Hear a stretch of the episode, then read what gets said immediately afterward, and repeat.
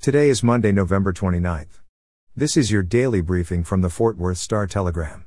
Fort Worth will see sunny skies today with a high of 73 degrees.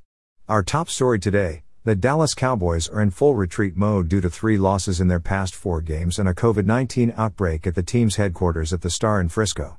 Right tackle Terence Steele, offensive line coach Joe Philbin, assistant offensive line coach Jeff Blasko, offensive coaching assistant Scott Tolzien, and strength and conditioning coach Harold Nash have all tested positive for COVID 19, putting the team in intensified COVID protocols with daily testing. All five will miss Thursday's game against the New Orleans Saints. La'el Collins will start for Steele at right tackle against the Saints. Tight ends coach Lunda Wells, quality control coach Chase Haslett, and coaching consultant Ben McAdoo will work with the offensive line in place of Philbin and Blasko. The good news is that receiver CeeDee Lamb returned to practice after missing Thursday's 36 33 overtime loss to the Las Vegas Raiders with a concussion. Receiver Amari Cooper, who missed the past two games with COVID, was expected to return to practice today. In local news, Aaron Schritter, a 29 year old Canadian man reported missing in Dallas late last week, died in a fatal car crash Thursday. Schritter had traveled with friends to watch the Cowboys game, but according to a social media post by his wife, Melissa, he never showed up to the game. On Saturday, Melissa posted an update on her Instagram story, which said she received news of Schritter's death after she arrived in Dallas to look for him the day before.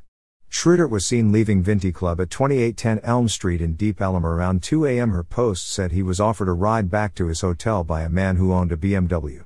Melissa said in the post, quote, Anyone who knows Aaron knows his love for performance cars. He was showing Aaron what the car was capable of when they lost control. Both of them did not make it.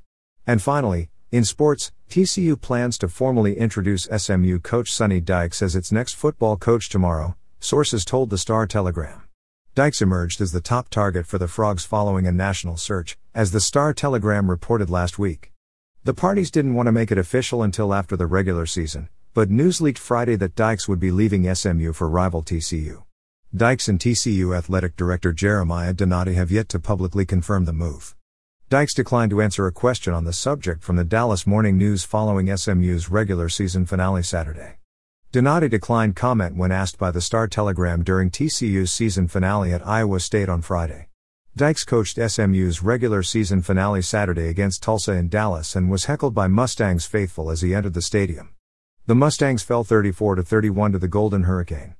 SMU lost four of its last five games this season.